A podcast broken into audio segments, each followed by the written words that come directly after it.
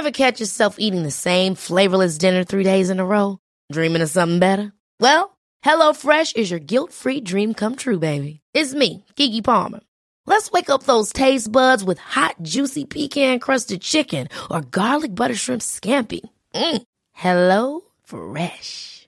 Stop dreaming of all the delicious possibilities and dig in at HelloFresh.com. Let's get this dinner party started. You should celebrate yourself every day, but some days you should celebrate with jewelry. Whether you want to commemorate an unforgettable moment or just bring some added sparkle to your collection, Blue Nile can offer you expert guidance and a wide assortment of jewelry of the highest quality at the best price. Go to BlueNile.com today and experience the ease and convenience of shopping Blue Nile, the original online jeweler since 1999. That's BlueNile.com. BlueNile.com. The Michael Reade Show podcast. Tune in weekdays from 9 on LMFM. To contact us, email now michael at lmfm.ie. LMFM podcasts brought to you with Carrickmacross Credit Union. Getting hitched? Carrickmacross Credit Union likes to say I do when financing your wedding loan. O'Neill Street, Carrickmacross or carrickmacrosscu.ie. Wednesday morning, the 22nd of May. Good morning with much debate and discussion from now till 11am. This is Michael Reade on LMFM. In fact, we have one of the busiest programmes of the year in store for us uh, this morning and we'll get straight down to business with Brexit because the British Prime Minister has put new proposals to MPs. They're very complicated, and she says it's either accept her proposals or Brexit is off the table. I've been asking Micheál Martin, the leader of Fianna Fáil, for his thoughts on this. Yeah, I, I think it's a very difficult situation, and it seems to me that um, Theresa May, as British Prime Minister, is not now in a position uh, to get any set of proposals through, given the fact that there's a succession race on within her own party uh, to succeed her, uh, and that reduces her leverage and her capacity. So, at, at this particular point, uh, given, as you say, the complex nature of the proposals, um, I think it's going to take more time, and I think we're going to have to await a successor to Theresa May, which potentially uh, could even make the situation more difficult in terms of Brexit itself. And uh, that is why I think, in the context of the European elections, it is important um, that we do send to the European Parliament um, serious, experienced, and uh, pro European Union. Uh, members who would seek to limit the damage of Brexit to Ireland, because I am worried that the prospects of a harder Brexit now looms. Mm uh, given the fact that the Brexit Party in Britain seems to be doing well in the European elections. That could radicalise opinion within the British Conservative Party, and all of that could lead to unintended hardening uh, of, of, of, Brexit proposals. We have to wait and see, obviously, but the indications now are that Theresa May isn't going to do it, and uh, that's why I think, as I say, the European elections are significant in, in, in the context of Brexit. Which is in line, uh, I think, with government thinking, isn't it? Uh, Mrs May seems to be saying to MPs uh, to either approve her deal or cancel Brexit. Uh, but the Irish government uh, and yourself, Micheál Martin, appear to be saying that the chances now of Brexit are greater, and indeed not just Brexit, but the UK crashing out without a deal. I think so. Um, and now it remains to be seen how the British Labour Party react to the results of the British parliamentary, European parliamentary elections. Um, but my sense is that uh, the, the, the, there seems to be reports that even those who voted for the withdrawal treaty last time out uh, could actually vote against it now uh, because of the additional uh, recommendations that Theresa May has put into her set of proposals, um, and that people may await the election of a successor to Theresa May in the British Parliament uh, before coming down hard in any position. But it seems to me that we're heading towards uh, a hardening of positions uh, in and around the Brexit issue because of the both the impact of the local elections and the impact of the European parliamentary elections. Now that said, there is a significant mm. volume of opinion in Britain that still supports Remain, uh, but they don't seem as organised or as cohesive as the forces that are pushing um, a, a, Brexit, and in particular a hard Brexit. and that has implications for mm. the hmm. border counties uh, because of, of the border and the economic impact and the danger to the seamless movement of trade, people, and goods and services. And you know, Brendan Smith, as, as a colleague of mine, has been consistent in pointing out to me uh, the real dangers to the northwest and to the border counties in terms of economy of the econ- economy of the area, the agri-food industry, the small to medium-sized companies that move you know across the border on a regular basis and that also export to Britain. Uh, and the ESRI and the Department of Finance are saying essentially uh, that it's the northwest will suffer the most and the border counties will suffer the most uh, as a result of that, and, and, and hence the importance of the European parliamentary elections. Do you think there's there's any merit in Mrs May's proposal, as you understand it at the moment? The Taoiseach was saying on television last night uh, that on the face of it, without seeing the detail of the proposal, he felt that it might work, uh, and she seems to be saying that if accepted, then the United Kingdom would stay in some sort of a, a customs arrangement or within a temporary Customs Union until the next general election, uh, and that MPs would get a vote on the arrangement itself and if it should be ratified by uh, another referendum. Uh, and indeed, when it comes to the backstop, she's saying that there would be a backstop, but that she'd legislate so as to ensure that Northern Ireland would never leave the United Kingdom. Uh, how can all of that work? Well, you see, if we had a strong prime minister who was secure of her position, uh, there could be possibilities in, in, in those range of proposals.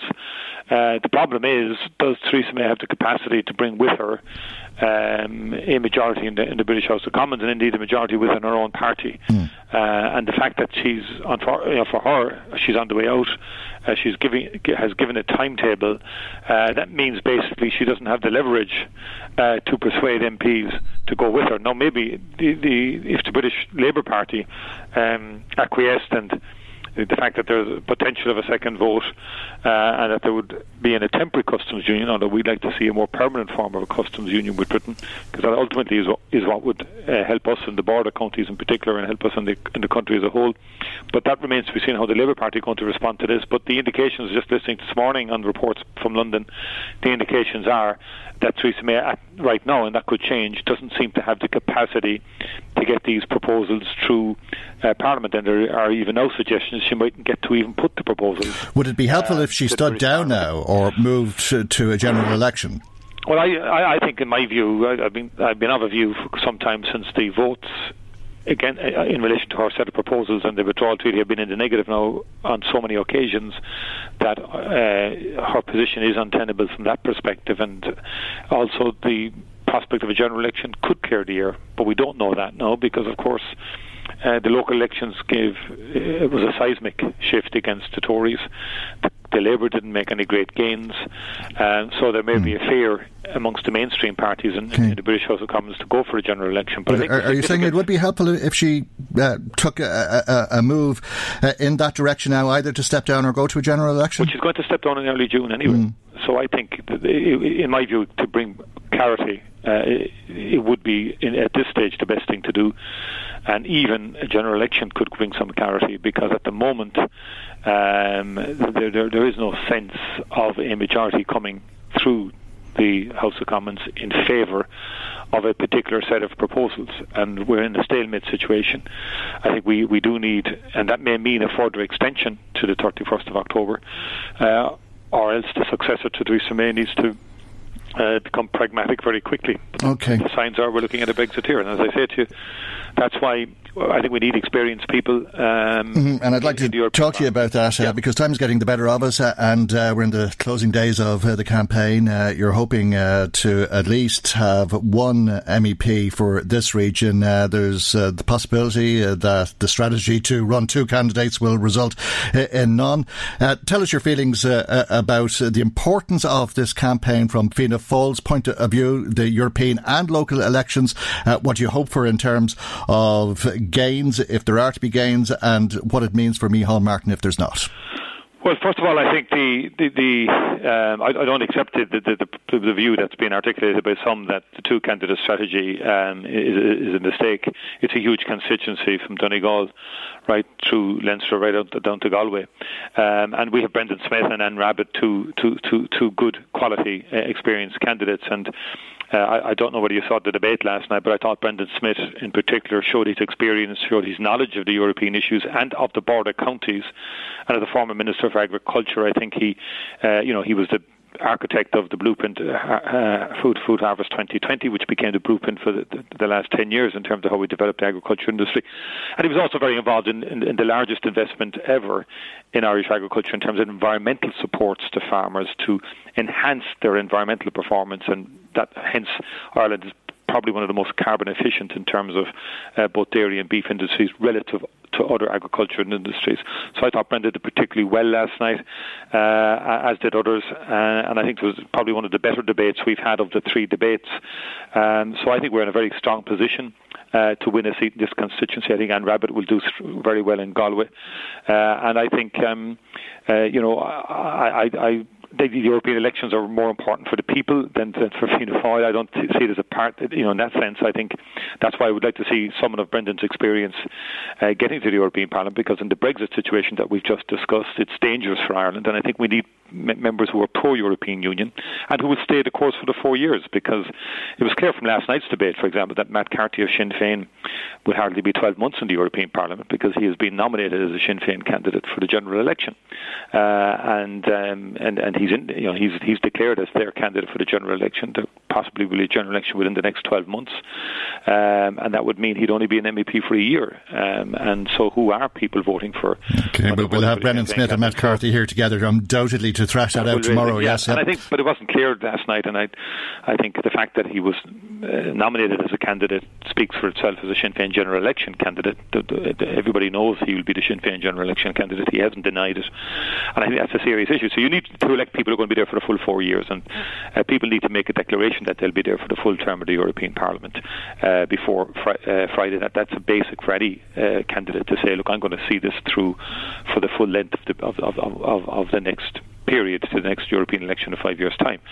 Uh, Brendan Smith's very clear on that, and Rabbitte is very clear on that, and so are the other candidates. I think also, um, you know, as I said earlier, we need candidates who are pro the European Union and who are pro jobs. And I, I, just sensed from the debate last night we had a number of candidates uh, who were against, for example, multinational industries in this country, who, who were attacking what they called the international corporations.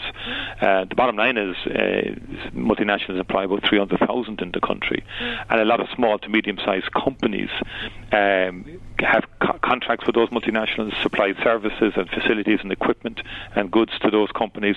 So it's not one or the other. It's an integral part of our modern economy uh, that we've been in a position to attract foreign direct investment into the country. And I thought Sinn Féin and some of the independents like Ming and Peter Casey were attacking that concept. Well, not so much Peter Casey on that one, but it's certainly Ming and and and, and um, others on the panel were attacking the idea um, that that uh, you know that, that multinationals somehow were getting away with too much in Ireland. The bottom line is we, we have to compete internationally for, for jobs against Singapore, against Switzerland. I've been a minister for enterprise, okay. uh, and our tax and, rate was important in doing that. And, and as time is getting the better of us, uh, perhaps we'll leave the debate on those issues yeah, to okay, the candidates sure. who'll be with us uh, in studio tomorrow. But uh, in terms of numbers, uh, have you got a, a bottom line? It, it, will Fianna Fáil hold its own, and if not, what does that mean for you? Well, we will hold our own in the local elections. So I think we'll do very well in the local elections, actually, particularly I think in Louth and, and in Meath. Um, and I think we have some very exciting new candidates. I'm not going to go through all the lists because there are too many to, to, to go through. Uh, but the, the, reports back from the campaign, Thomas Byrne was saying to me uh, last night that he was very positive in terms of the feedback um, across uh, County Meath and Louth um, in terms of the reaction on the doorstep, the fact that we have a good mix of good quality outgoing councillors with new candidates. Okay. Uh, and I think you know we're confident about the local elections, but we our objective is to consolidate the, the significant gains we made five years ago. We'll leave it there for this morning. Thank you very much indeed for joining us, Micheál Martin. Thank you very much indeed. Michael, Michael Reade on LMFM. We've uh, a local Europe, a local election debate today, and two big European election debates uh, tomorrow. But otherwise, uh, we'll be hearing uh, the last canvass from a lot of the parties on uh, the programme uh, today. Eamon Ryan, the leader of the Green Party, joins us now. And a very good morning to you, and thank you for joining us in the closing moments of this election campaign. What does it mean for the Green Party? Oh, it's hugely important for us to to kind of deepen our roots right across the country. Um, it's really important for us. We want to double our representation in local councils, and we want to return to Europe. Uh, maybe if I could just take Europe first, because there's a real tight battle in Europe. Uh, the Greens are doing really well across Europe. We have a green wave, and, and we think we might hold the balance of power. And if we can add uh, Irish MEPs to that total, I think it, it's it's it's not an insignificant. Uh, I don't know, Michael. Did did you see that debate on RTÉ Primetime last night? You know mm, the. I did, yeah. Mm-hmm. I, I know, but I'm biased now because I'm obviously biased. I mean, she's a friend and a colleague, but I thought Saoirse McHugh knocked it out of the park, and, and we always knew she would because she's a remarkable young woman, and she's from as far away as Dundalk as you can get and still be in Ireland. Mm. Uh, she's from the furthest west point in Achill, but to be honest, I think she spoke for everyone last night in saying we we don't want to we, we don't want to just demean other people coming to this country. I think she was brilliant when she spoke about that. But I've also heard her speak. She's a farmer, she's a scientist, she's a lifeboat woman, she's she's just got great energy. Sure. And I think her contribution last night is indicative of what she could be as an MEP. And Indeed, I, we met her in here not so long ago, and uh, right, I thought she was great last night. In fact, I thought they were all great last night. In fairness, yeah, yeah. and I'm not allowed to say otherwise. Me, Micheál Martin was just telling me a moment ago he thought Brendan Smith won the debate. Yeah, no, you're fine. But I, I, tell you, none of the other candidates are 35 to one on Paddy Power at the moment. And if I'm not a terrible, I'm not a bet man, shouldn't encourage anyone to bet. But the only time I'm told you should ever bet is when you think the odds aren't a fair reflection of what the chances are. And I think her chances are a lot higher than those odds would indicate. And I think particularly after last night when people got a chance to see what sort of candidate she is. So I think Saoirse has a real chance. Would she, would she do better if there was less interest in green issues? Uh, because it seems as though everybody uh, is uh, intending to tackle climate change and to reduce waste uh, and so on, regardless of uh, their political beliefs. I, I don't mind that at all. Uh, people say, "Are you worried that other parties will steal your clothes?" We've been waiting forty years, Michael, for people to start picking up our clothes and wearing them, and, and we've got such a challenge because in that forty years of not doing what needs to be done, not protecting our nature, our natural system, not addressing climate change, we've actually made the crisis all the bigger, and and and the scale of the leap we have to make all the higher. So we need all parties on board. We need to. We can lead it. We've a 40 years head start on other parties in thinking about how we do it. But I don't have the problem at all. This this election, we've been saying it is a climate election. It's a chance for the Irish people to say we're sick and tired of being described as laggards. We're not laggards. We're ready to lead, and we can and will be good at this. I was up in Dundalk last weekend or last week. I was uh, speaking at a conference that Engineers Ireland were organising, and I was saying at that, which I think is true, that the northeast in particular could be a hotspot for this new industrial revolution. If you look at the companies and the people who've been doing things up in the northeast, look back to uh, DIT uh, and the, the skills that they have in this transition. If you look at companies like Glen, Glen, Glendimplex or Moffett Engineering or Kingspan, I, mm. I could go on. Like we have real resources in making this transition, particularly in the northeast. So all aboard everyone, the more parties that saying that they're they're committed to making the leap, the better, as far as I'm concerned. It's not that long ago since uh, you sat around the cabinet table with Micheál Martin. Uh, do you think you've been forgiven?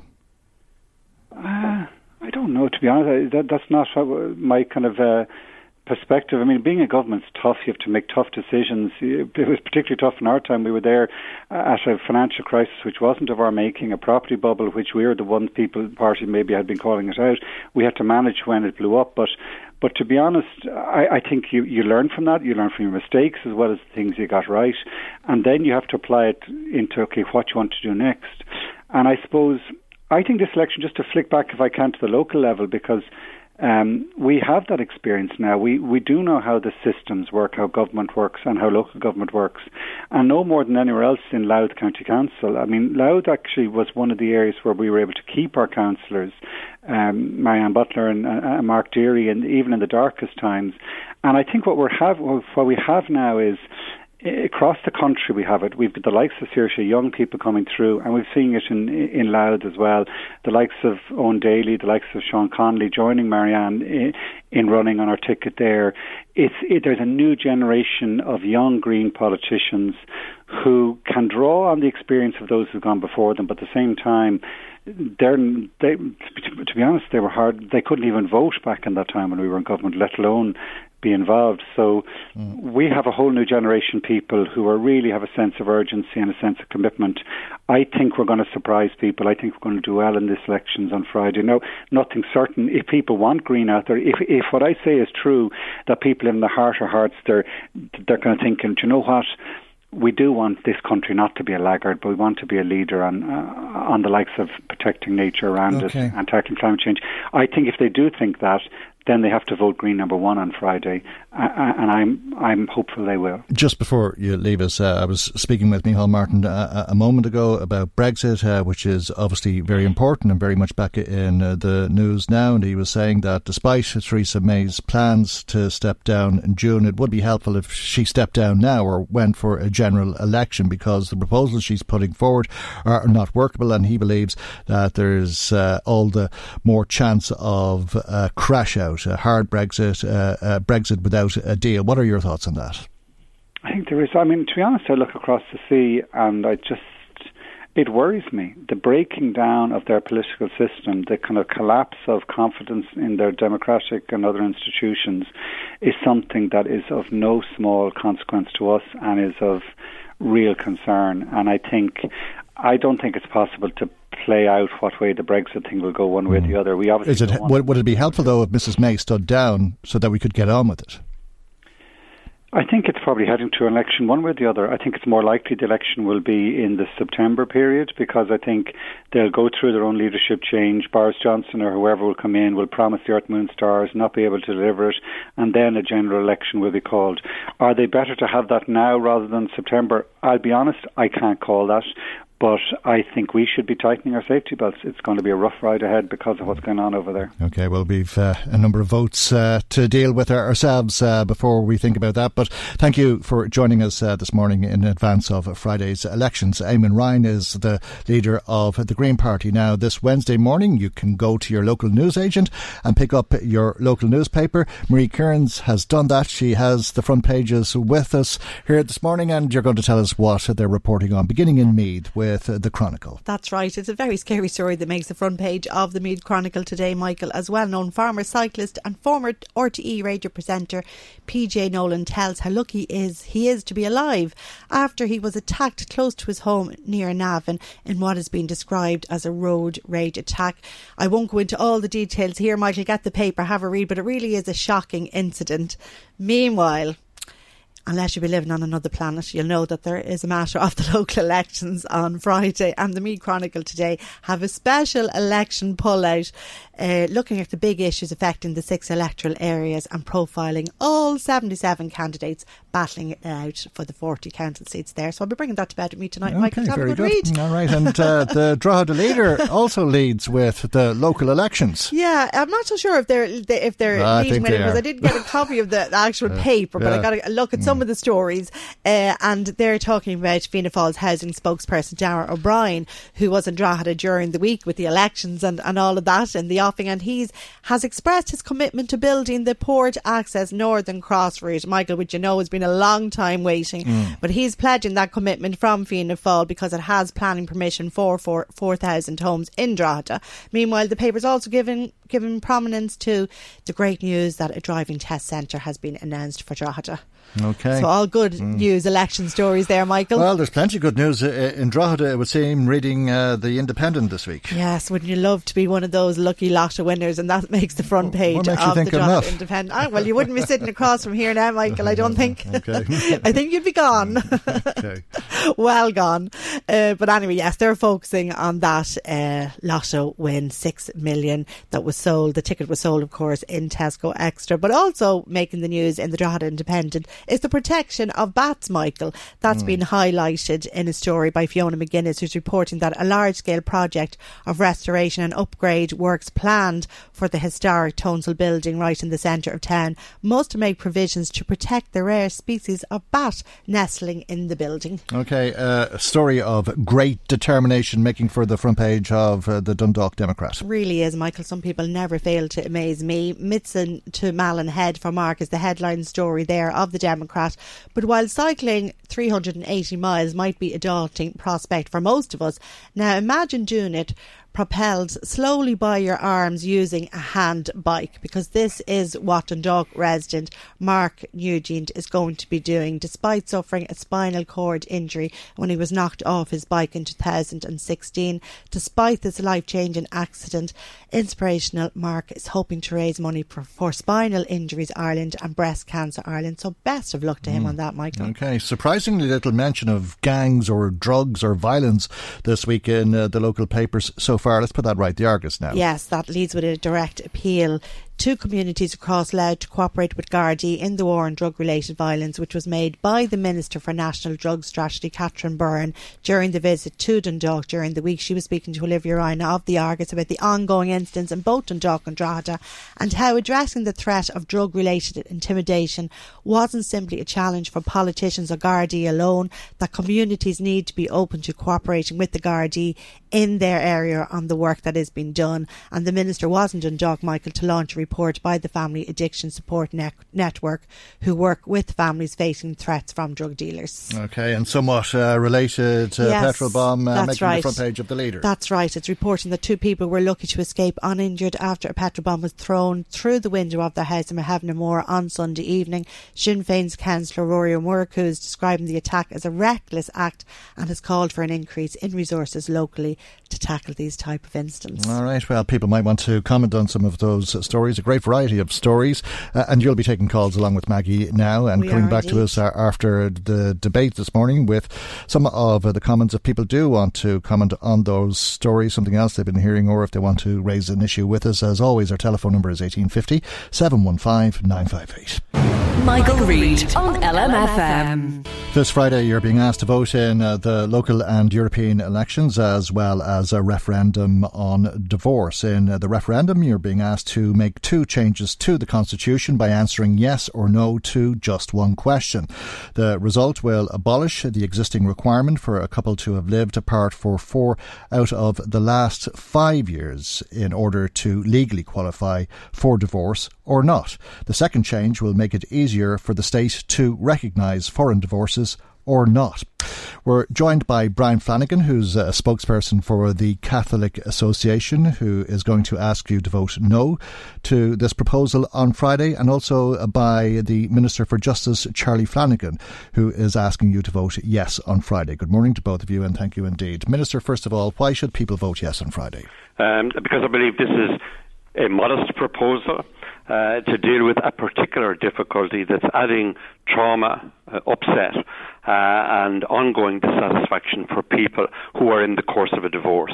Uh, it's modest, uh, but it has the support of the Fine Gael Party, the Fianna Fáil Party, the Sinn Féin Party, Labour, the Social Democrats, People Before Profit, various independent members of the Oireachtas.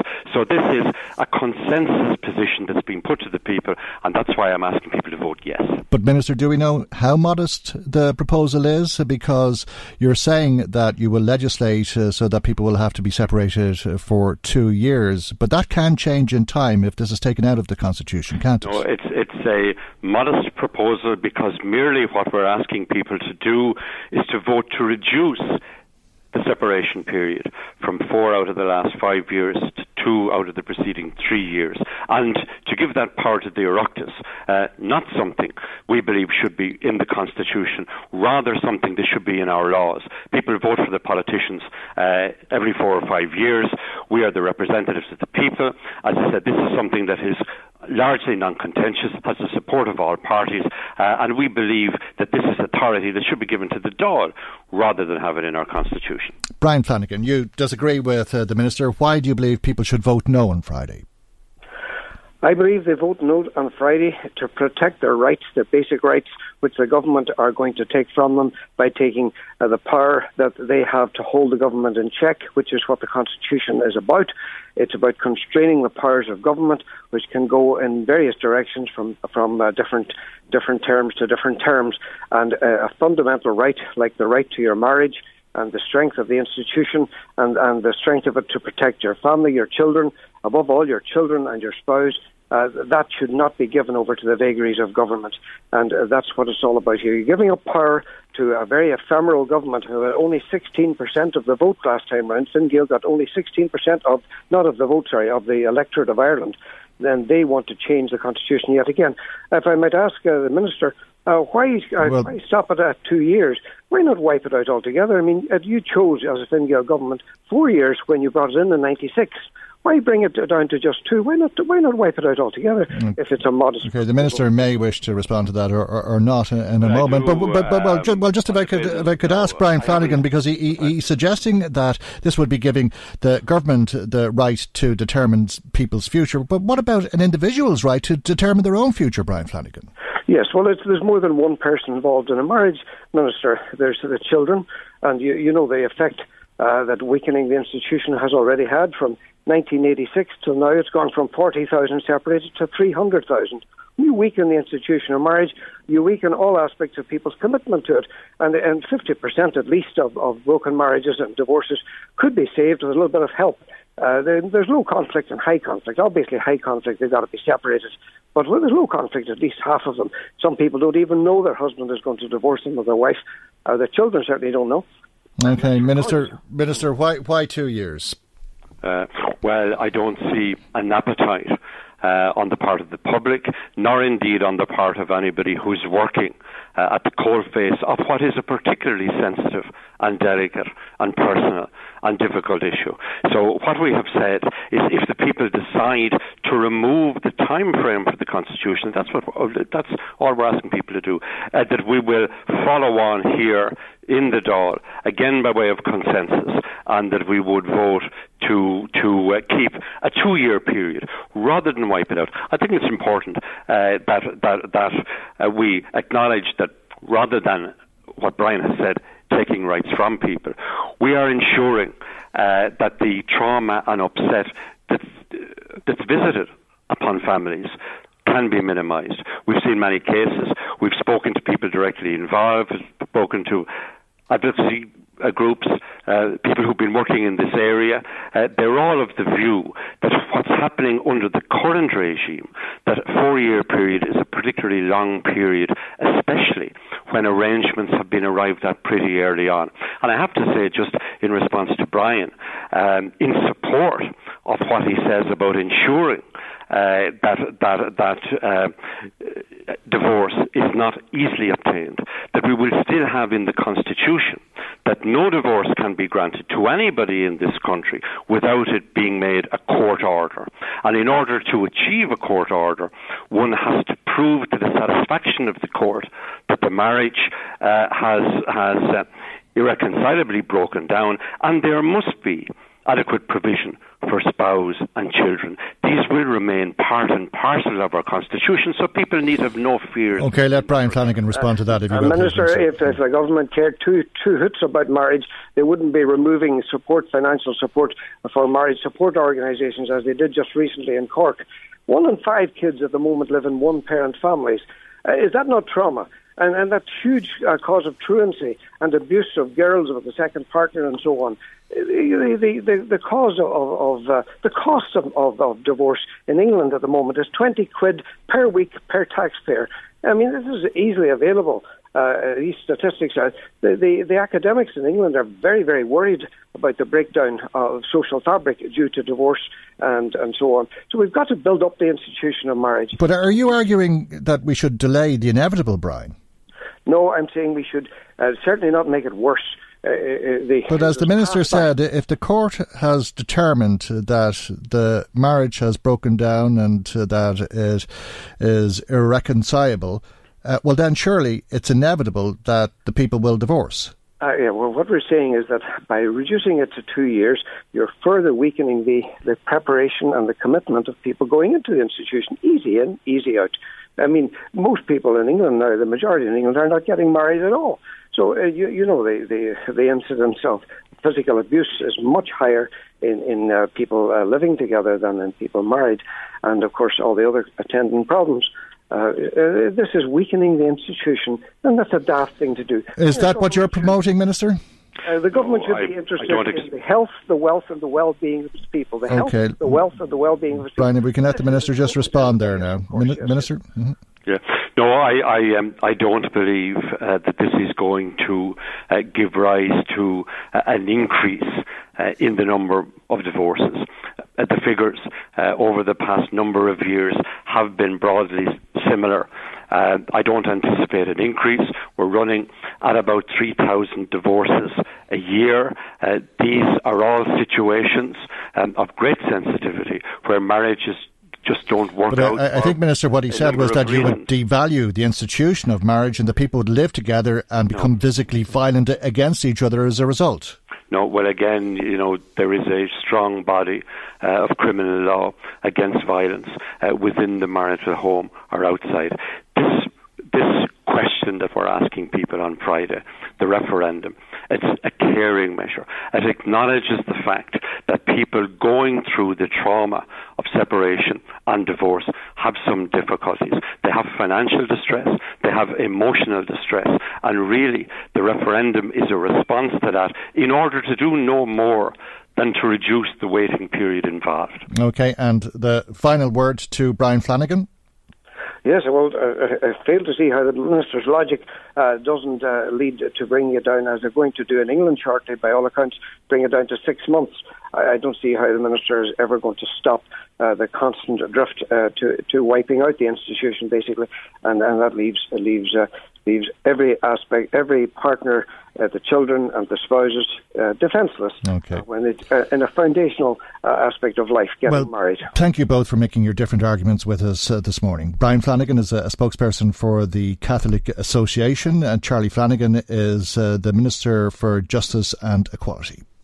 Michael, Reade on LMFM. On Friday, you're being asked to vote in the local and European elections as well as a referendum on divorce. Our local election pre election coverage features uh, debates with candidates from each of the local areas every day in the run up to polling day, and we're hoping to speak to as many local election candidates as possible. In fact, as we go into our last debate, I think we'll have spoken to about half of all of the people who have put their names forward. The larger political parties selected so the candidates to put forward or asked LMFM to select those candidates for them by holding draws, while independents and others have been chosen to participate through draws. Today, in our last local election debate, we'll hear from four candidates in the Ardee electoral area, each of whom will hope to take one of the six available seats. After the break, we'll be debating the issues with Fianna McCoy of Fine Gael, Fintan Malone of Fianna Fáil, Kevin Carroll, an independent candidate, and Albert Byrne, who's also an independent candidate.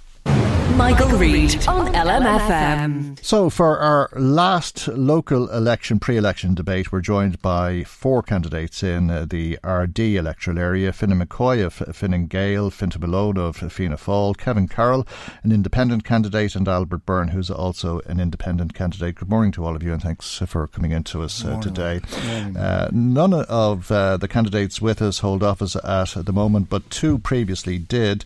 Uh, so, we'll speak uh, with the first time candidates who are with us uh, this morning. At least I, I, think you're a first time candidate, Albert Byrne. Uh, yes, I, I, ran before 10 years ago. Okay, all right. Uh, on the same platform. Mm-hmm. Well, tell us a, a, little bit about why you're deciding. What is your platform? What, what, why have you decided to run uh, uh, and what do you hope to achieve through this? Okay, so I believe in a fair and just society that protects the civil rights of its people.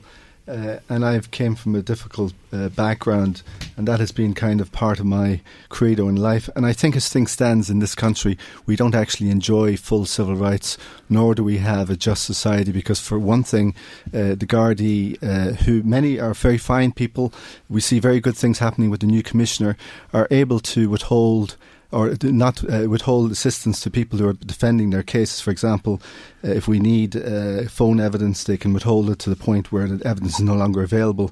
Uh, they can also go into court and have no record of, of, of people appearing at their station. So I think that's one area where we need more transparency. We need reform. We also need it in local government. We've seen from the bailouts how uh, we have had a rise in social unrest and in suicides and uh, other types of uh, social anxiety. Uh, so my mm. platform is to do with uh, bringing into place in the in the county council the recommendations of Transparency International, which has raised 30 points in the, in the National Integrity Index, which covered such things as planning, councillor expenses, um, and various ethical considerations such as uh, councillors uh, putting their vested interests online mm. and so on, so that we together we can restore uh, faith in our democracy and create a safer and more just society. Uh, and forgive me, I think I do remember speaking to you about a decade ago. Am I right? Uh, no, no, at the time, I, I, don't think so. Okay, but uh, you did stand. Uh, I did on the same platform. Yes, okay, yes. right. we get very little time, uh, as you know, before we go on air. But uh, thanks for that, Kevin Carroll. have you stood before? No, I haven't stood before, and good morning. Good morning And the reason being I'm standing is very simply because I don't think the present candidates represent my communities, because mm. our communities have changed, aspects have changed, and that's why I'm standing. First time candidate, and putting my name forward. Mm-hmm. Okay, and why so? Well, there's a number of reasons. It can be as simple as, and it's a big thing for Tommy in Reestown, and Tommy in Reestown wants a bus service there because he'll have to drive out there. The mm. CIE bus doesn't stop there in Reestown, and he'll have to park the car there all day while he's on the bus. But then there is Wallinstown closure, which affects a, a, big the community around there, and is a big, big, big problem for those people. Mm. For instance, there now will have to when that closure comes in, as it presently is, they will have to drive around to Clack people that know the area, turn right there, drive on to Kirkstone, go by two roundabouts to get back in the Ardee. In fact, some of them are saying if there's nothing changing, they'll just simply drive to Carrickmacross to do their business. Okay. And then there is other facilities in the area, Sean McDermott Club, which mm. provides good facilities, and of course Ardee Celtic. That access to there is hampered. Mm. So that's a big thing. Okay, and no doubt we'll talk a, a little bit more about uh, the relationship with Carrickmacross well, uh, later I, I, in our discussion. Uh, but let me go to Fintan Malone if I, I can, because uh, you're no stranger to politics. Uh, but it's a while since you've held office, and uh, I think a lot of things have changed since. I mean, if we look at, at what has happened down the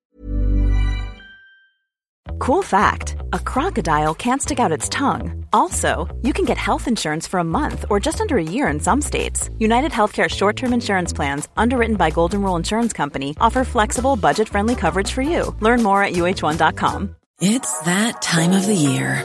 Your vacation is coming up. You can already hear the beach waves, feel the warm breeze, relax, and think about work. You really, really want it all to work out while you're away. Monday.com gives you and the team that peace of mind. When all work is on one platform and everyone's in sync, things just flow wherever you are. Tap the banner to go to Monday.com. There's never been a faster or easier way to start your weight loss journey than with PlushCare. PlushCare accepts most insurance plans and gives you online access to board-certified physicians who can prescribe FDA-approved weight loss medications like Wegovy and Zepbound for those who qualify. Take charge of your health and speak with a board-certified physician about a weight loss plan that's right for you. Get started today at plushcare.com slash weight loss. That's plushcare.com slash weight loss. plushcare.com slash weight loss road overnight, and uh, the latest killing, a uh, fella shot in the head, it seems, and uh, a number of times, uh, uh, and then the car burned out and that sort of thing. What do you make of that kind of thing now? Uh, it's something that is not a good publicity for the Outlet area. As you're aware, I have been mm. in uh, politics for quite a while. I, I served on the Ardee Town Council for 29 years until it was abolished. I had the mm. privilege to serve the people of, of Ardee area, and that many developments that have taken place in Ardee, Mm. positive, positive de- developments. Well, what about this kind of development, though? Because this uh, is a, a relatively rural area down the road from us here. We see this type of of thing locally. It's uh, reached into our day the drugs, the gangs, the guns, and the killings. Well, it, it's something that. Uh, if, if we maybe uh, could be speak to, about the positive things about Ardee, what what we done in Ardee uh, uh, over the years, uh, Finnan and myself left the Ardee Town Council, and as a, a body, we said as a as a group. At one time, the late Tony Burke, that was uh, councillor in Ardee, said after the election, we're all here together to work for the, the town. So we feel that that's what we should be doing, is working for the Ardee, Midloud and West Louth communities. Because they've been, uh, we were being, feel that we were being left behind. And that in Ardee over that uh, 20, uh, 29 years that I served on the town council, uh, we fire station was a big issue at the time. We got the fire station. The library was another big issue that we got at the time. The introduction of housing, uh, county council housing. We went on a deputation. We were told at the time, Ardee Town Council, that our town commissioner that it was then, that we couldn't get housing for Ardee, the Ardee Town Council. May forget about going to the Minister. With the help of Seamus Kirk, we had a deputation to meet the Minister, and we went to the meet the Minister, and we outlined what the position was that we need uh, housing for Ardee. And through that, we got housing. This is what lo- uh, local councils, as a body, as a group, Okay. can Okay. perform. And if we can right. fight together, We continue to have a housing problem. Uh, no doubt uh, we'll talk about housing before we finish up. Uh, uh, Fidel McCoy, uh, it's a while since we've seen you as well. Uh, you held office for many years, and uh, I suppose, uh, like Finton, things have changed since uh, you were last a, a councillor. What do you make of uh, the incident uh, that happened overnight? Uh, well, I, I, I condemn anything like that. Mm. I agree 100% with Finton. You know, and I've, I, you know, I also feel that, uh, like the work that Finton and myself did, I was on the town council for 35 Mm. years, and we were in contact with the locals all the time, they'd love to pull the sleeve of your coat and say, "Come here, such and such is happening," and uh, Mm. and I think it was the biggest mistake that Phil Hogan did at the time was to do away with with uh, local authority. They should be brought back because people likes to meet a councillor on the street, even to to tell them that. that There's a young fella speeding, or there's someone speeding here, or there's someone breaking trees here, and that. You know what I mean? But uh, I honestly feel that uh, things has changed big time, Hmm. and you know. Uh, I know we're building a lot of houses in Ardee at the moment, and I know there's another four or five hundred coming on stream Hmm. uh, over the next couple of years. Now, Well, that's my- the thing, isn't it? I mean, uh, there's more houses, there's more people, there's more serious crime. People are living in fear. It's not just a, a case of seeing a councillor to talk about a fellow swinging out of a, a tree. People are, are, are very afraid.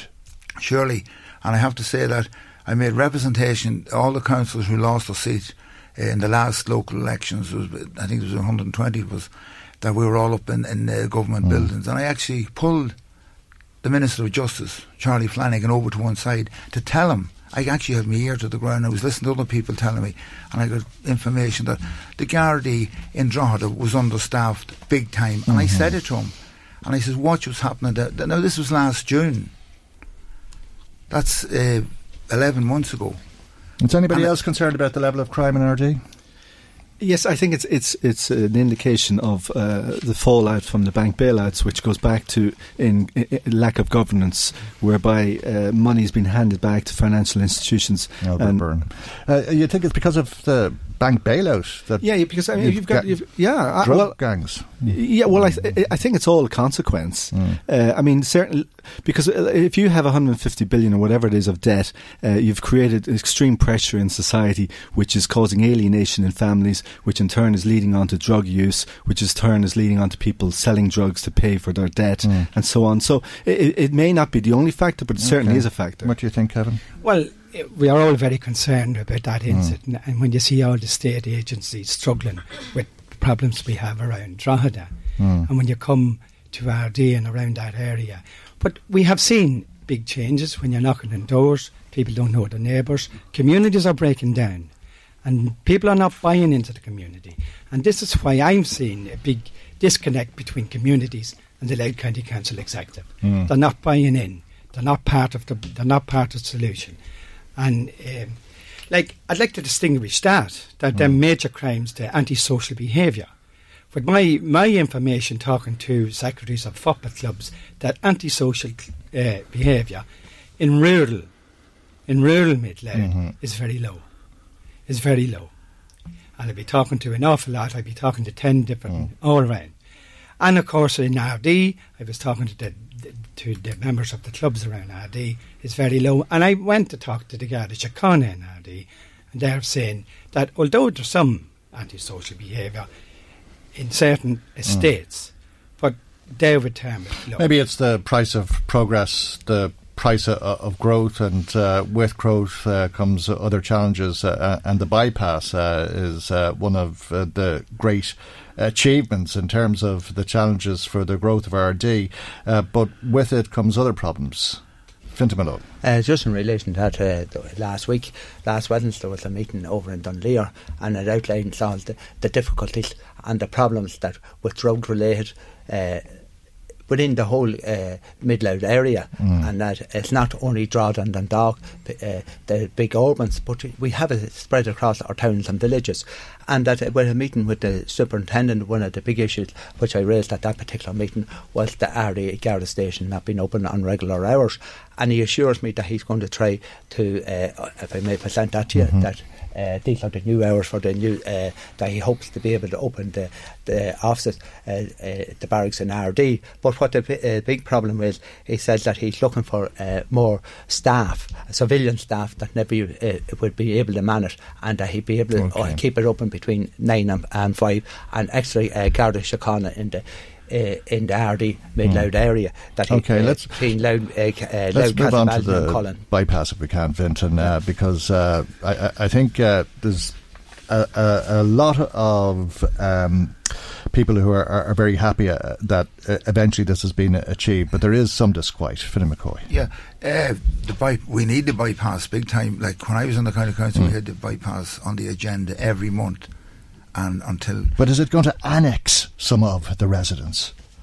It's, it's not fair what's happening in Mullinstown, mm. as far as I'm concerned. Mm. And, and, I actually, at a public meeting, I asked for the, the county engineer to resign because, as far as what, what I was getting out of uh, what was happening, listening to other councillors on, on, your own programme mm. here and this and I was picking up this and the other, that Frank McGee said that he couldn't uh, change the plan. And yet he expects people he's after changing this part of the plan mm. where he expects people to come to the cul-de-sac to walk up a, a embankment mm-hmm. maybe with the steps have a, a, lady there maybe with three children one in each hand and one there and say we're, we're ready to go mm. she could be short-sighted to go on to pass on to the other side of the cul-de-sac to catch a bus for school now the whole thing about it is this this was a, a joint venture between Meath and County Louth mm. now in the last 10 weeks Meath County Council has bought land of three different farmers because they made a mess of Mannistown Cross. So they've changed the plan there, and they can't change the plan for Mullinstown or Cool or Towns Park. So at the end of the day, I think it would cost in the region of eight hundred thousand for an over uh, drive over the. Mm-hmm. You know what I mean? Mm-hmm. Uh, uh, but I mean, it's not fair. I live. I my mother Lord of Mercy, you know, came from Mullinstown. I was reared in Mullinstown with my grandmother on and off. And I know exactly the community. But to drive people from Mullinstown mm. back down to Glack over to Cookstown Cross and as, as Kevin I mean, said, I suppose you could go the whole way. I mean, Donald Trump is coming here, I think, on the fifth of June, uh, and maybe we could uh, follow his example and build a, a, wall through Ardee. Would that be an well, idea, look, Kevin? Look, look, look, and, uh. and Finn, and I'm glad the county manager didn't mm. resign because the the rest not the county manager, the county engineer. Yeah, they had a very positive meeting with them when during the week. When was that? And uh, they put they put proposals there just a couple of days ago. Oh, well then, and then they put sorry, well, they, put proposals a wee bit because well, I said this about four weeks. Well, ago. hold on. So so let me please speak. Okay, please. Kevin Carroll. Uh, that they have come up with proposals. Now the residents have put the proposals. They've done the hard work. They've done the research. And at Towns Park, they're, they're, they're putting an underpass. And in Mullinstown, they're going to have and they're putting the proposal mm. roundabout or a staggered Sorry, that's not correct. They, they, this is what they've requested. It hasn't been confirmed. Oh, yes, of course. But they have a very positive meeting and there's a follow up meeting. Mm. Uh, before this, no, they couldn't. They, no, sorry, can I say? Before that, they wouldn't. They wouldn't. They weren't allowed. They didn't get even talking to anyone. And now the next thing about this meeting, they have a follow-up meeting in June. So I was talking to the representatives, which I live beside, mm. and they were positive and a wee bit hopeful. They're hopeful, but yes, yeah, but that's and, that, that's that's far and from a solution. And the realistic. Uh, let Albert Byrne come back yeah. there. I spoke to to the engineer who said that it wasn't possible to change the plan without having a new uh, proposal, and we'd have to go through the whole loops and, and whatever. And then I spoke to the residents. Well, you'd have the planning process. Uh, they, that's that, yeah, that's what the engineer is saying. And then you'd also be talking about funding and exactly and a roundabout. Exactly, very expensive. Exactly, projects, and it's actually ridiculous because what they're doing is they're cutting off the heritage heritage that Ardee is defined by. We often go around the bog, many people who live in the area, people go in and out of the town, and they're talking about cutting that off. That's not social cohesion. That is the basis of social uh, uh, disorder and, and the, the, reasons why we have drug problems and other problems in our society. So I think for the council to go, for, for the road planning authority to go ahead and build a road that there's no excuse where, where we can't make amendments is antisocial and it's not what we need in our community. Let Fintan well, Malone come in on this. Uh, just, mm. just coming in on that matter. Uh, Finnan will be well aware of it. It's 20 years ago uh, when the NRA came to Ardee Town Council, our Town Commissioners meeting, and they stated that there was two bypasses for Ardee, mm. the western and the eastern bypass, and that the two of them were married together. That if the western bypass goes ahead, that there has to be a regeneration package for the town uh, for the town of Ardee that bring uh, people into the town of Ardee. Will this be a regeneration for the town of Carrickmacross? And but it, it's badly needed. And uh, but will it, will, it, will it end up being a, a regeneration? Pro, uh, yes, yeah. it will exactly for Carrickmacross because you'll be sending people exactly. to Carrickmacross. No, uh, what what we should be looking at is that. Uh, uh it's an east, uh, as well as the western bypass. It's the eastern bypass. Mm. Uh, some time ago, there was uh, plan permission in for uh, the eastern bypass, which would bypass Ardee, uh, Cullen, and Slane and bring it uh, straight uh, uh, up onto at the Pillo uh, in Ashbourne. At that, uh, that uh, would have, was got to go ahead, but unfortunately there were objections to that, and that when the objections so, in, so here we are. But it's not where we, where we are because what we have in in Ardee at at the present time that uh, we have uh, traffic congestion. We have big articulated lorries coming mm. through the town. It's holding well, up the. T- it's holding I, up. I think traffic. everybody agrees with that, don't yeah. they? And if, if yeah, this go, yeah, if this goes uh, mm. if this goes ahead, if we get the regener- uh, if we can get the, the mm. heavy goods vehicles off the town, that you're going to have the traffic movement okay, slower. F- Michael, mm-hmm. the, the, uh, we did a job on, on, the on the main street of Ardee last year, a quarter of it, and the contract was supposed to start the first week in September. That's nine months ago to finish the rest of it because the whole street's breaking up because of the heavy lorries.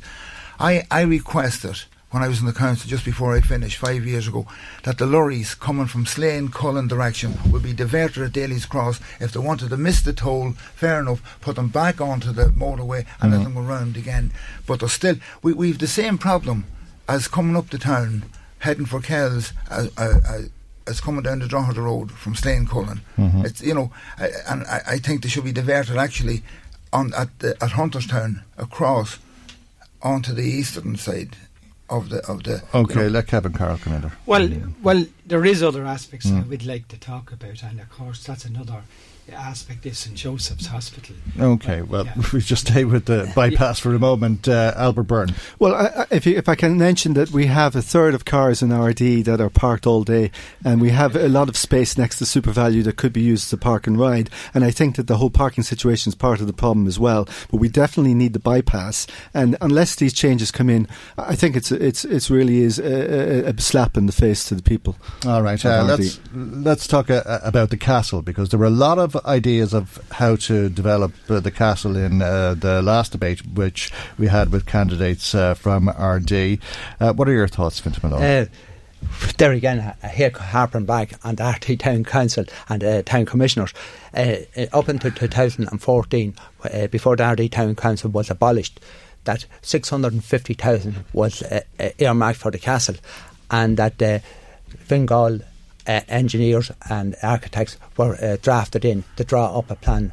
And as I, at that time, I was chairman of the mm, But there's a couple of a million uh, being allocated to it now. So what should be done with it? Can I please? Uh, can I just continue that in that period of time, that uh, since that there was six, uh, 650,000, there was a plan drawn up, mm.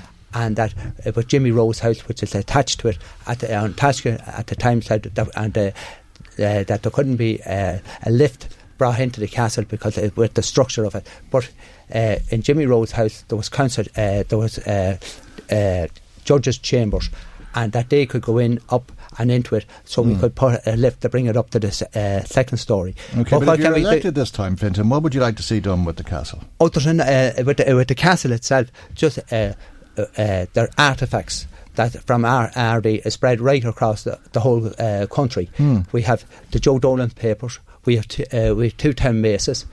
We have Or charters. should it be turned into a hotel? It shouldn't be turned into a hotel. What it should be, we have a museum there that, uh, the, uh, as we were talking there about the Hmm. bypass of Ardee and the regeneration packet. We need something to be attraction to bring people into Ardee. A museum to turn the castle into a museum. No, the, uh, that was uh, the original plan. What should be done with the castle? and that uh, visitors could come into Ardee, Mm. and uh, on that plan was, as we know, with health and safety, people are not allowed to get up onto the top of the castle, but from the uh, from the ground they'd have uh, cameras. Viewing cameras that you could circulate from Okay. the and that visitors could come in and look around. F- Fiona That- McCoy, what, what that's, would you? that's exactly what Mm, I, I mm, suggested mm, that mm. to one of the engineers when when the, the castle was being Mm. held up, uh, being refurbished and all that.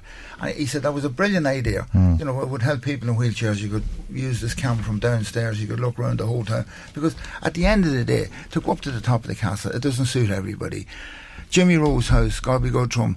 That was uh, there's plans there for a tourist office, and I thought that, and there was a new kitchen put in. Mm. Uh, there's actually fridges, stand-up fridges, Hmm. cost about eight to twelve thousand euros in plastic in the castle.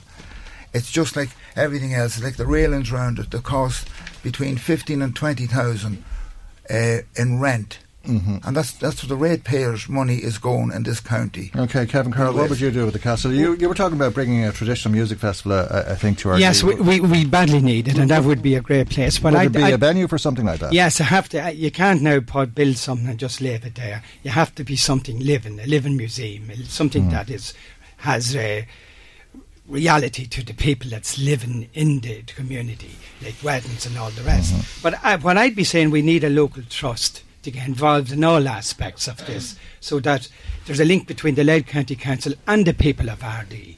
But at the moment, at the moment, we have a situation that we are we are dependent on uh, newspaper headlines, as we've seen uh, during the week. And the start of that uh, But you, you, newspaper you think a music venue or uh, something like that? Everything, yes, Okay, a Albert music Byrne, what would you do with the castle? Well, well, I think it's got to be the centre of our heritage in the area where, where p- tourists can come. They are orientated in terms of walking groups or whatever.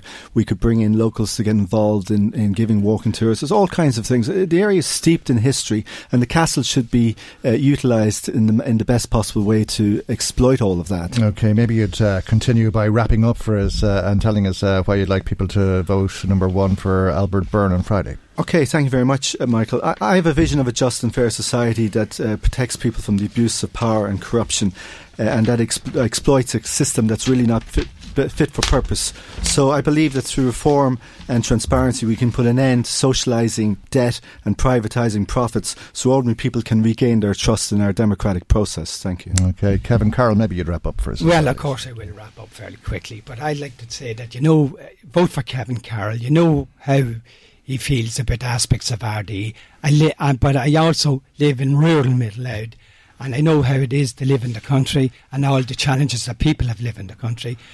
At the moment now, like broadband, in the situation for man from all crew, the broadband comes about 20 yards from one direction. They will not come to her and 500 yards the other direction. And they're the families, in, uh, they're the people involved in between have no broadband.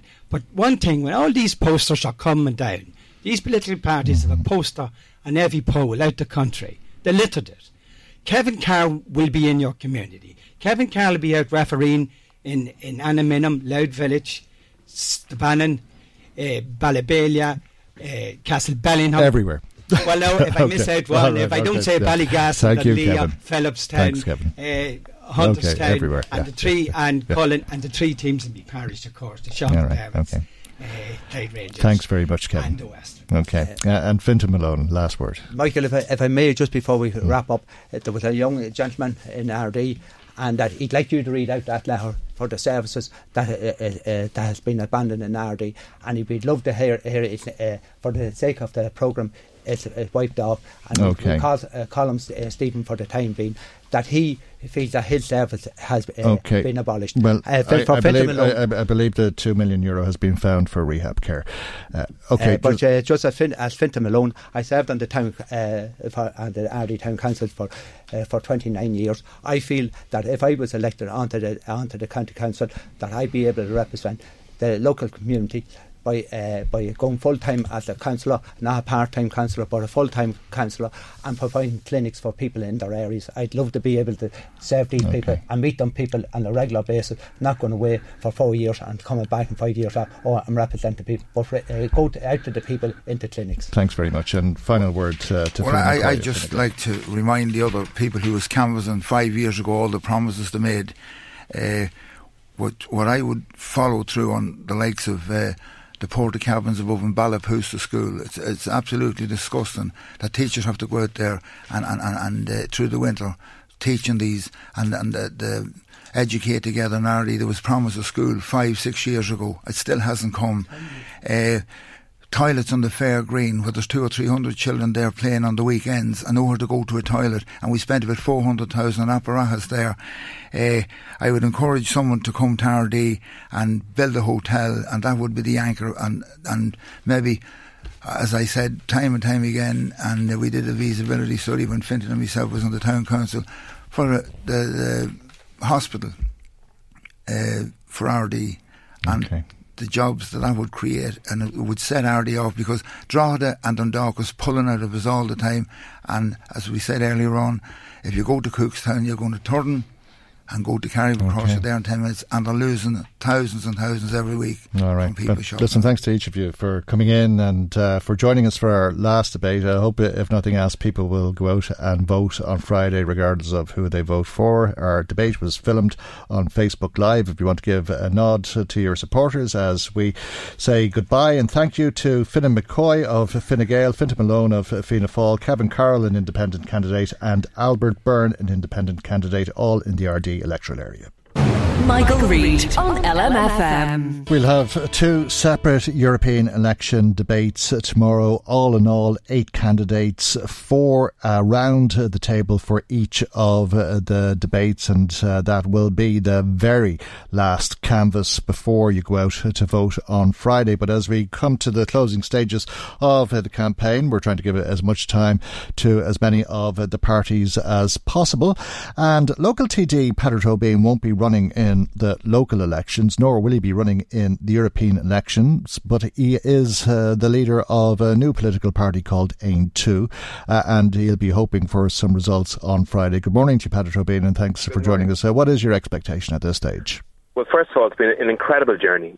15 weeks ago, Aontú didn't exist, and we have built a national organisation throughout the 32 counties of Ireland in that period of time.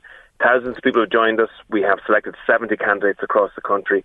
Um, many people from a Fianna Fáil background and Sinn Féin background are furious with regards to the damage uh, that their leadership are doing to their core values, and they're coming to us uh, in numbers. And I've been on the doors across Meath in the, in the last uh, number of weeks, and people are furious that there doesn't seem to be any funding for key services here in Meath, and yet Fine Gael are happy to bury billions of euros under the Children's Hospital, to bury billions of euros uh, underneath the National Broadband Plan. And the most uh, the issue that's really annoying people, that's making people phenomenally angry across the country, is the fact that there's no accountability in Leinster House at all. So all the political parties huff and puff and they give out and there's theatre in the Dáil, but nobody ever loses their job. Nobody ever is held to account. And that's what we're trying to do in AIM too. So you're hoping that people will cast their vote based on national policies and national politics rather than the issue at hand, which is local policies and local politics. Unfortunately, unfortunately both of them are interlinked. So we have a, a county that has the highest commuter rate in the country and yet we have the biggest town with no rail line in the country, and we have a bus service that's incredibly poor. We have a, a, serious lack of jobs in the county, and most people have to battle traffic for about two or three hours a day uh, to get to their jobs in, in, in Dublin and elsewhere. Mm. We have the lowest mental health investment uh, in the country. We have one of the lowest recreational investments in the country. Every time we in Meath try to seek and we get the funding we need for local community services, Central government tells us there's simply not enough money for us. And that's why we're putting up candidates such as Emer Tobin in Navan, uh, Peter Devon in the Kells area, um, that we're putting Peter Whelan in the Slane area, and uh, Joseph Chute in the Ashbourne area. And many candidates in stood in the north, uh, but I think you just had one councillor return there, was it? we had a phenomenal result in, in, in the north of Ireland. In in the heart of West Belfast, on places like the Falls Road, a first time candidate in a first time political party took 750 votes off the political establishment up there. In another constituency in West Belfast, we took 680 votes in our first time out. In Armagh, we took 822 votes. But one elected, in, wasn't in it? Armagh. These are wonderful results and are building foundations for future development. Uh, and I, I can tell you, because I canvassed in the north three days before the elections, and still 50% of the people didn't know who we were in the north of Ireland, and yet we got that massive result uh, on the day. And I know things are going to do better in the south. We're far better known, uh, and people are, are furious with regards to the political establishment here. So we have a chance, I believe, um, to build a political movement that's going to change this country for generations. Aontú are not looking to fiddle around the edges. We're not looking to change the deck chairs on a sinking uh, political culture. We're, we're looking to actually build a, a political party that has people with backbone that will stand up for their local communities, stand up for what they believe in, and also make sure that we have a decent functioning country Okay. in Ireland. Well, thank you indeed uh, for telling us and for joining us uh, this morning. Peadar Tóibín, the leader of the Aontú party. Now, let's find out what you've been saying to us or some of uh, the things that you've been saying to us in the short time that we have. Marie Kearns is here with some of the I'm calls back. and comments. Uh, thanks uh, for coming back. Yes, we've had some reaction just to the interview or to the election debate there. Sharon says Ardee needs to get a better share of the divides in the county. It's always about Dundalk and Drogheda. Do away with the tolls for HGVs on the M1 and you will have less trucks in Ardee, says a texter. Margaret was in touch and says the city town rural divide even affects the elections. We had one candidate at her door the rest came through the letterbox. I don't think hmm. they physically came through the letterbox. I'm assuming it's their literature. Somewhat fit easier than others, of course. Yeah. their literature came through the letterbox. I'm hmm. assuming Margaret. But anyway, not good enough, says Margaret. Years ago, if they wanted a vote from you, they came to your door. Now they don't want to face the electorate, but want your vote. They need to earn your vote. So a no show is a no vote here, except for one person. A lot of people are saying that, aren't they, Yeah, in yeah, the text, yeah, that they want to see people case, at the doorstep. Others would avoid them at all costs. um, moving then to the interview at the top of the show with Micheál Martin. Uh, Kevin, how can we trust Fianna Fáil? We don't know if they are in government or in opposition. Sticking with that theme, Tim says the problem with Fianna Fáil at the moment is that unless they distance themselves from Fine Gael, they can never be seen as real opposition. Uh, another listener, Tom, got in touch to say that feels that this is crunch time for Micheál Martin. A lot will depend on the results in the local elections and indeed the European elections, whether he'll still be leader in a couple of months. Okay. So there you go. On the divorce uh, referendum debate, uh, Eric from Dundalk text to say divorce should be granted immediately, no waiting time. People are growing up and know what they are doing. Patricia says if a couple have got married and are committed to spending their life together, asking them to wait four years before divorcing makes sense to me. Sometimes when people take a break from each other, they realise what they are missing, says Okay. Patricia. Mm-hmm. We had an email from David, and he disagrees with Charlie Flanagan that the divorce referendum is a caring matter. As a divorced parent with two children, I can honestly say that the longer the period of time between breakup and divorce proceedings, the better for all involved. I'm sick of these so called do gooders interfering in something they've no personal experience of. How is shortening the period of time a caring matter? Says Okay. David. Uh, Anne says that she totally agrees with reducing the amount of time in divorce cases. The current situation is outdated and leaves couples and families in limbo for years when it's unnecessary. Change the time frame and let people move on. Okay. So I'll finish on Uh, that one. mixed views there. Thanks uh, for bringing them to us, and thanks uh, to you listening for sharing them with us. If you'd like to add to what's been said, our telephone number is 1850 715 958. debate. Michael, Reade on LMFM. Our pre election coverage will conclude uh, tomorrow with uh, two big European election candidate uh, debates. And uh, today we are trying to hear the last canvass from the parties themselves. Let's go uh, to the leader of uh, the Labour Party, Brendan Howlin, now. Good morning to you, and thank you indeed for joining us in the closing moments morning, of this campaign. What, what, what, what are you saying to our listeners about voting on Friday? Well, obviously, I want people to vote, but I want people to come out and vote uh, for the Labour Party candidates. In terms of the European elections, we've a Drogheda man standing. Dominic Hannigan is known to everybody in Louth, uh, represented Meath, um, knows every inch of it, and I've canvassed uh, all over Louth with Dominic. Uh, and I think he would be an extraordinary good representative. He chaired the European Affairs Committee, knows the issues of Europe intimately, and it would be bringing that experience as well as that enthusiasm uh, to the European Parliament at a time when it's really needed. In terms of the locals, um, the Labour Party is the party of local government. Um, we are the people who focus on the basics housing, the quality of local government, play areas, clean streets, green spaces for children to play. And the record of people like Councillor Pio Smith, Councillor Paul Bell, our new candidates, Michelle Hall in Drogheda Rural, and I knocked on doors in Termonfeckin uh, only last week uh, with Michelle Hall uh, and got a great response because people want uh, candidates of that calibre. Uh, in Meath, too, we've great candidates mm. Aaron, Aaron Byrne, Annie Hoy, and Tracy McElhenney. So the quality of, uh, of the candidates, and we have a specific local agenda that we've sent out because we know what we want to do at local level. All right. Uh, when you talk about somewhere like Termonfeckin, uh, it, it's hard to imagine anywhere nicer. It's a, a wonderful, lovely village full of beautiful uh, uh, uh infrastructure uh, and natural environment and a, a, great community. But it's a, a, place that has also been subjected to, to, gangland violence and petrol bombs and so on. You've undoubtedly heard about that in Drogheda as you canvassed the town, and we have this murder this morning or overnight that uh, is like something out of Breaking Bad. What are your thoughts on what happened in Walterstown? Well, well, two things. Firstly, in terms of Termonfeckin, uh, one of the things that struck me is a very basic thing, uh, and that is the, the, the, lack of footpaths.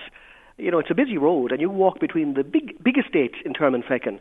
Uh, I walked them with Michelle Hall, and there are no footpaths. You'd be taking your life in your hands. On the bigger issue of justice, I, as you probably know, have taken an interest in justice matters uh, since I was involved in looking for the reform of the guards uh, after the Donegal uh, inquiry.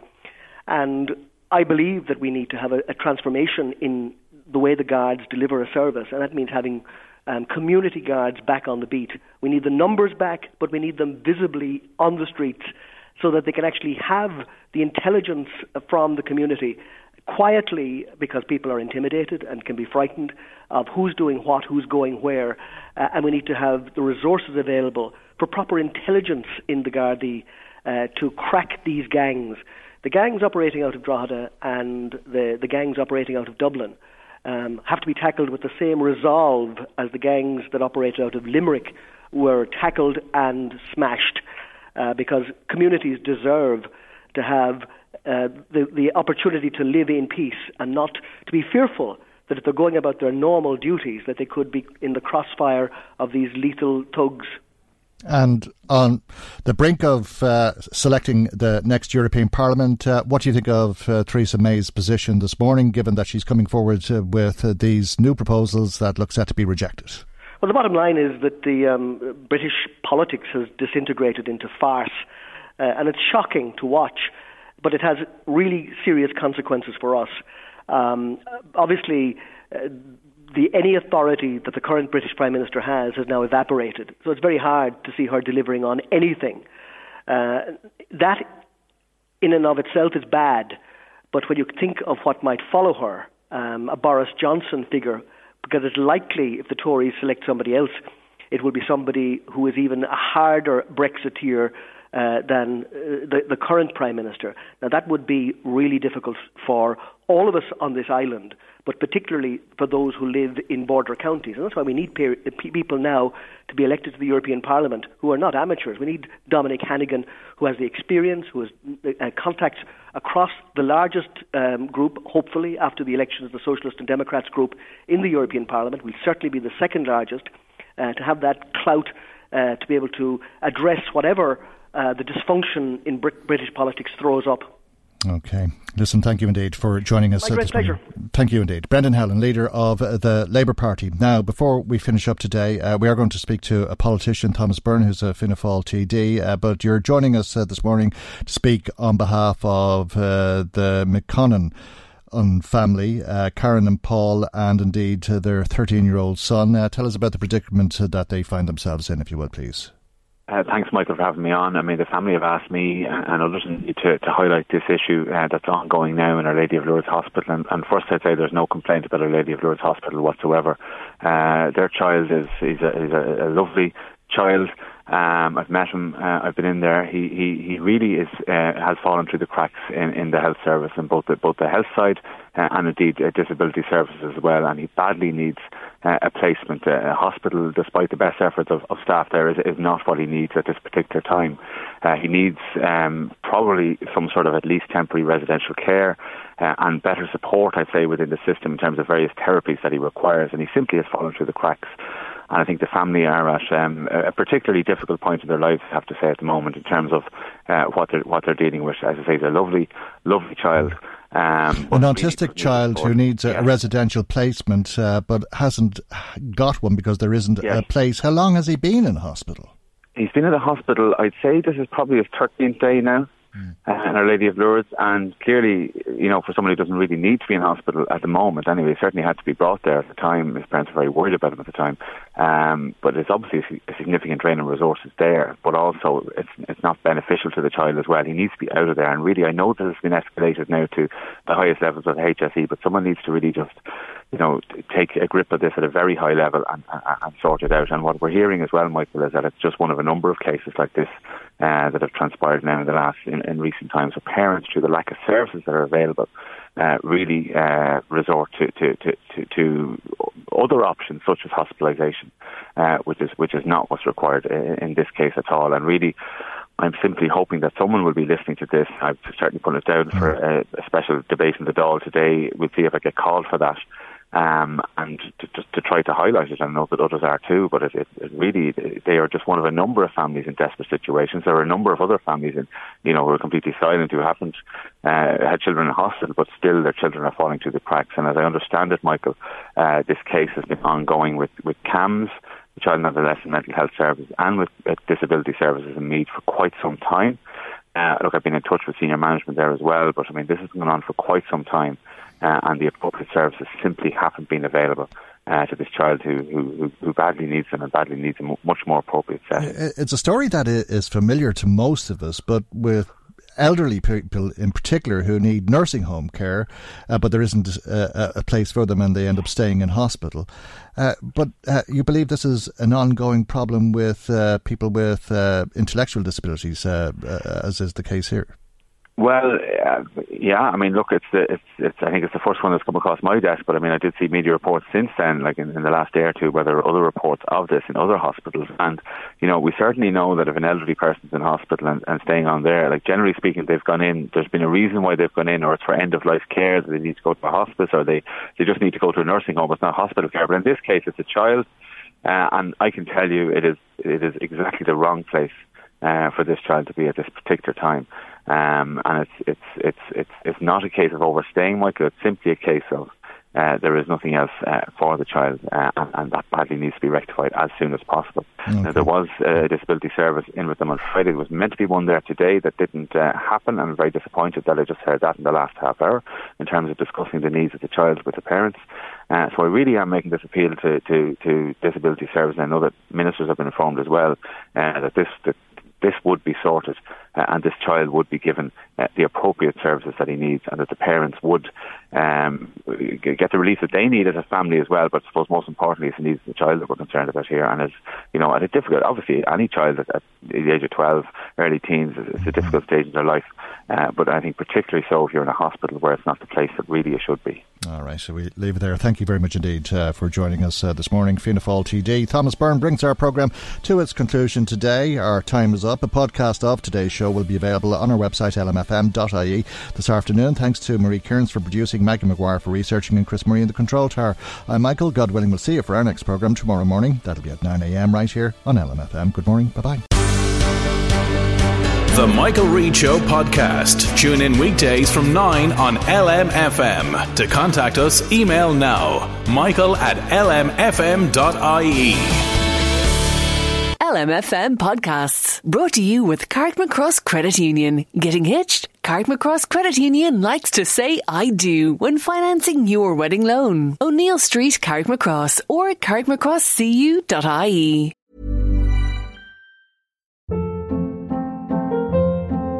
Hold up. What was that? Boring. No flavor. That was as bad as those leftovers you ate all week. Keke Palmer here, and it's time to say hello to something fresh and guilt-free. Hello Fresh. Jazz up dinner with pecan-crusted chicken or garlic butter shrimp scampi. Now that's music to my mouth. Hello Fresh. Let's get this dinner party started. Discover all the delicious possibilities at hellofresh.com.